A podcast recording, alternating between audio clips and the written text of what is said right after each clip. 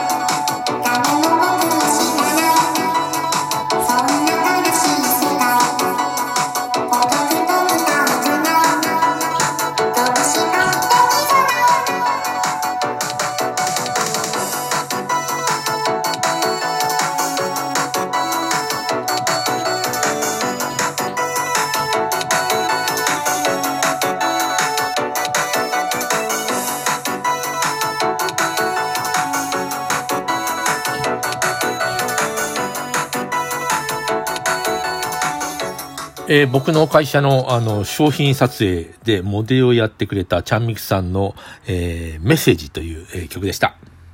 え、漫画も小説も絵も、あの、音楽もね、全部連動しているんですよ。えー、ちょっと遅れたりもするんですけれども、あの、社会背景がやっぱり出てくるんですよね。えー、デビルマン、まあ悪魔、えー、を退治する人間がいるんだけど、あれ、えー、裏ではもう1970年代学生運動がすごく、えー、激しくて、あの、あれに出てくるで、あの、なんていうかな、機動隊とかの警官は、まあ明らかにもう学生運動、まあ、悪魔対だけど、悪魔は要するに学生だったりする、えー、感じは受けます。で、今どうなんだろう？ね今漫画ね、ま、まあ、ワンピース長くやってますよね、ジャンプでね。えー、それとか、まあ、全体的に長くなっちゃう。まあ、こち亀も終わりましたけどね。えー、漫画に、の中に、なんかあの、僕たちの、あの、社会が反映されてるんだろうか。まあ、反映されてるんだと思うんですよ。それは反映されてる。でもなんか、あの、分かりづらくなってるなっていう気はするんですよね。でもジャンルが分かれすぎたっていうのと、なんかみんながみんな、あの、テレビを同じ、もう見てた。テレビ以外になんか娯楽が、まあラジオもあるし、まあ映画もあるんですけども、まあ同じものを見てたっていう時代が終わって、えー、今、もうテレビにつけないでゲームのもう、ゲームばっか、もう中心にやってたり、それとかあの、YouTube とかね、あの、いろんな、あの、TikTok とか、いろんなものに分散してると、えー、という中の、えー、一つ、もう漫画もね、えー、種類むちゃむちゃ増えましたよね。あんなに種類が増えたら、漫画家でありますと、プロレの漫画家であると言ったって、えー、たまにもたくさんいすぎるので、あの、それで、あなんていうの、大儲けをするという感じではないですよね。まあ、ヒットメーカーになったら、それはまた別なんですけど、それに、例えばタレントテレビのお笑いの世界で、まあ、有名な明石家さんまみたいな状態ですね。えー、なっても、今、今となっては、あの、た、なんかたくさんいる中の一人になってて、えー、ああいう成功が、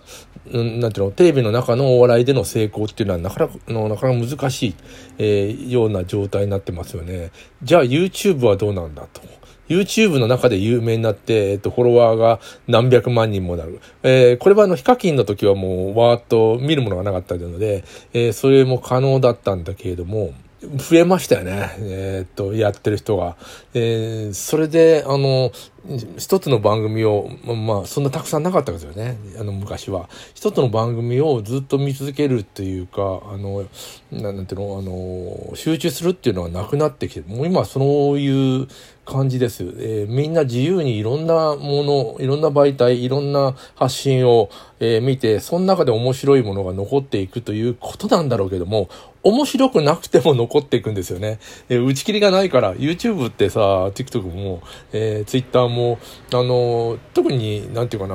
あの、つまんなくても打ち切りがないんだよね。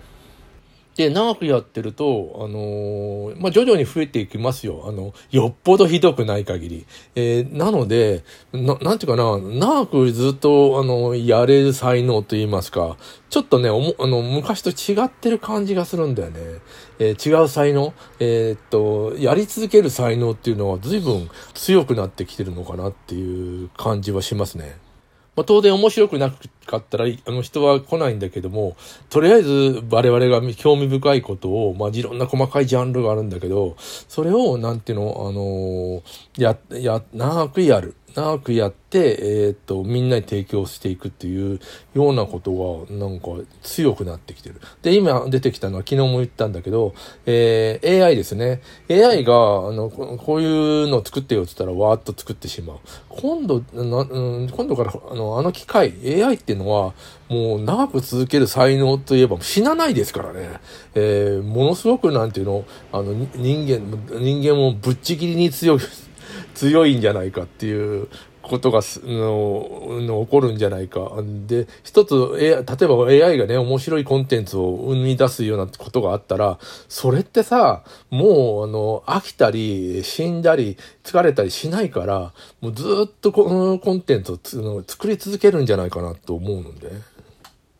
ただこういうことあるんですよ。あの、音楽を、まあ聞くんですよ。プロの音楽はなかなか素晴らしいでしょあの、えー、曲、曲も素晴らしいし。でもさ、あの、ラジオトークで歌ってる人の中で、いや、明らかにね、うまくない。下手でもないけど、うん、どっちかというと、下手よりに上手くないっていう人がいて、えー、聞いちゃうんだよね。それが味になってるっていうとこまでも言ってないんだけど、なんかね、安心してずっとその人の、えー、頑張って弾いてる、えー、曲が聞けてしまうっていうことはなんかあるみたいなんですよ。あれ不思議ですね。なんで、なんでこれに惹かれるんだろう。ちょっとその原因がまだわからないでいるんだけど、なんか安心感なのか、えー、ずっと聞き続けてしまう人がいますね。